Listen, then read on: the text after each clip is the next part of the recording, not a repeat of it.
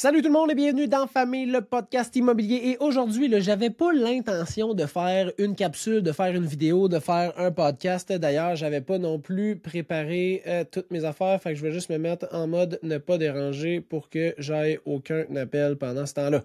Alright. Bon, maintenant que ça c'est fait. Aujourd'hui, je veux vous parler de quelque chose de super important. Puis je vous explique pourquoi que c'était pas préparé. J'ai eu un appel avec un client qui est propriétaire présentement et qui a le désir et le besoin de déménager puis de changer de propriété. Puis ça, dans le marché actuel, ça a l'air simple, mais ça apporte quelques petites vérifications à faire. Et la vérification la plus importante, c'est est-ce que tu peux, aux yeux de l'institution financière qui va te prêter l'argent, est-ce que tu peux acheter avant de vendre ta propriété ou tu dois vendre ta propriété avant d'avoir la capacité financière de pouvoir acheter ta nouvelle maison. Fait que pour qui c'est pour qui cette capsule-là? c'est pour n'importe quel propriétaire de maison qui veut vendre post-COVID sa propriété.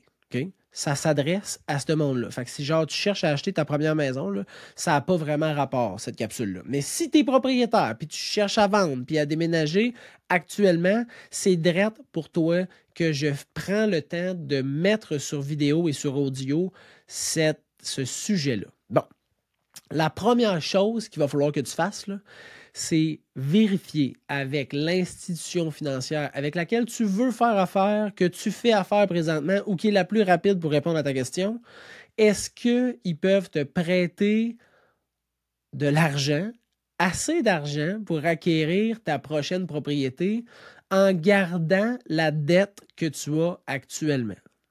Ça, ça va pouvoir te mettre les yeux en avant des bons trous, puis de te dire bon ben parfait, je suis pas obligé de vendre, fait que je peux acheter ma nouvelle maison sans mettre de conditions de vente de ma propriété.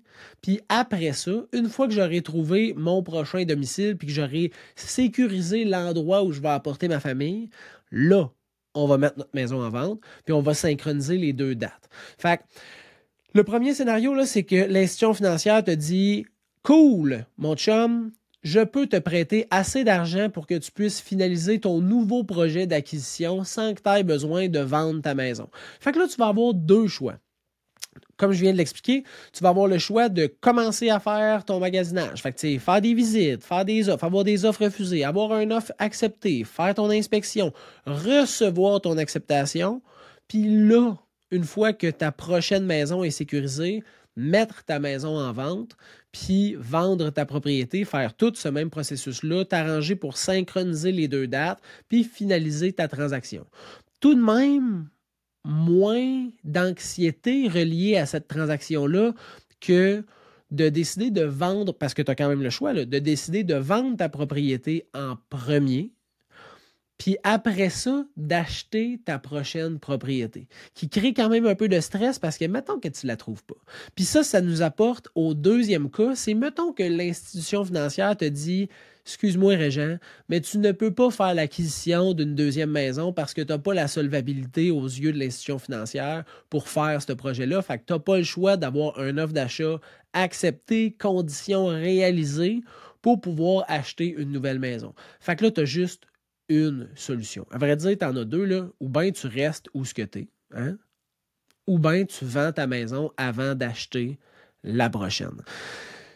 Puis ça, ben, ça crée une, une masse incroyable d'anxiété parce que tu vas devoir quitter ta propriété à une date déterminée dans une offre d'achat, mais tu ne sauras pas où tu t'en vas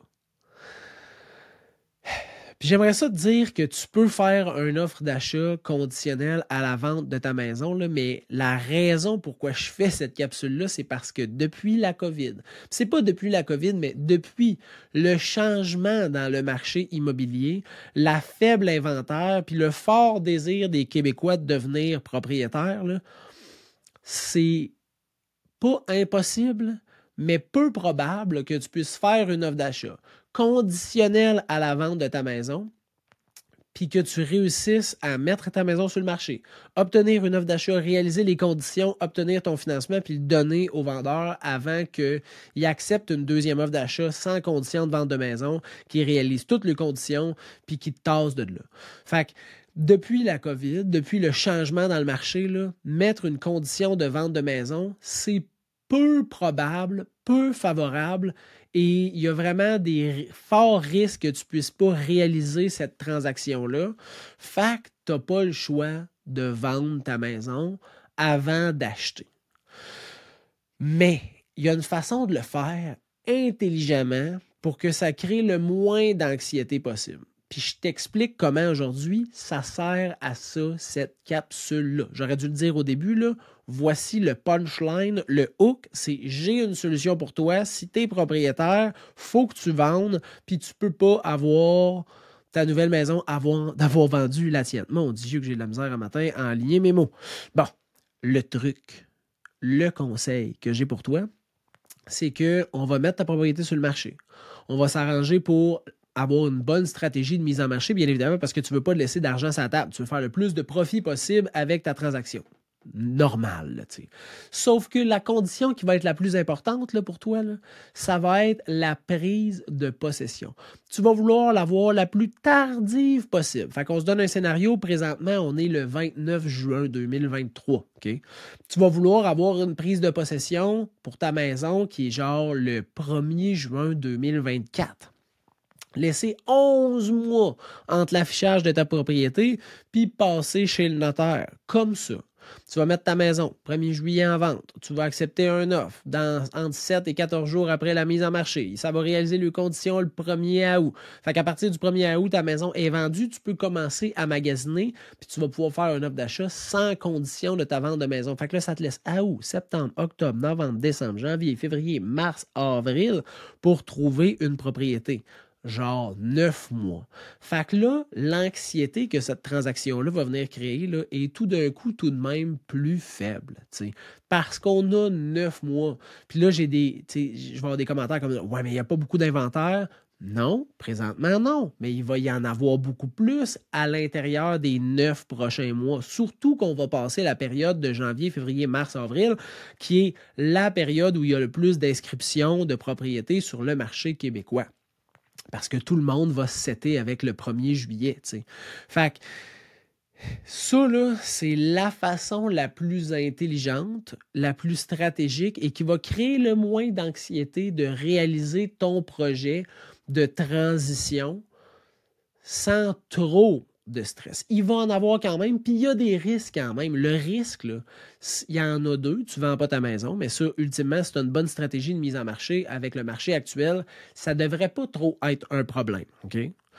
Mais ça se peut, puis là, ça m'est pas arrivé à date, en huit ans de carrière, de ne pas réussir à retrouver une propriété avec cette stratégie-là. Mais mettons que tu ne trouves pas de maison qui t'intéresse puis qui fonctionne d'ici le 1er juin prochain, le risque, c'est que tu te ramasses en appart. Ça, c'est le pire des scénarios, tu te ramasses en appartement. C'est le pire des scénarios. Fait que, faut que tu partes avec la prémisse que ça se peut que ça arrive. Les probabilités sont somme toute relativement assez faibles. Mais il est là le risque. Personne ne va mourir. La Terre ne va pas exploser. Tu ne vas pas perdre ton emploi mais il va falloir que tu trouves un logement alternatif temporaire.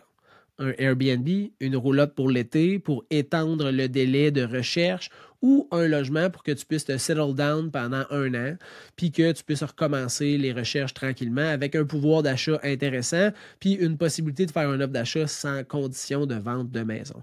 Fait que ça, c'est le pire des scénarios, mais le meilleur des scénarios, c'est qu'à l'intérieur des neuf prochains mois, tu vas trouver une propriété, tu vas être capable de synchroniser les deux dates, puis étant donné que tu n'auras pas de conditionnel de vente de maison, tu vas réussir à avoir un assez fort pouvoir d'achat pour réaliser ta transaction.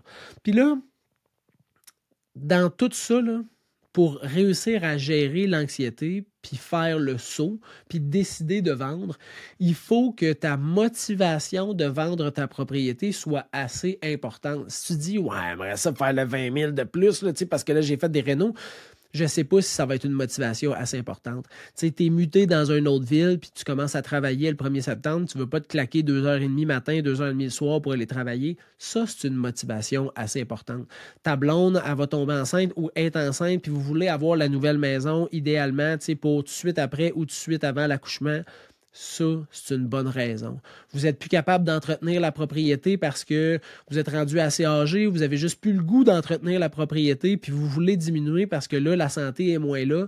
Ça, c'est une bonne raison. Rappelez-vous la vraie raison de pourquoi vous voulez vendre la propriété.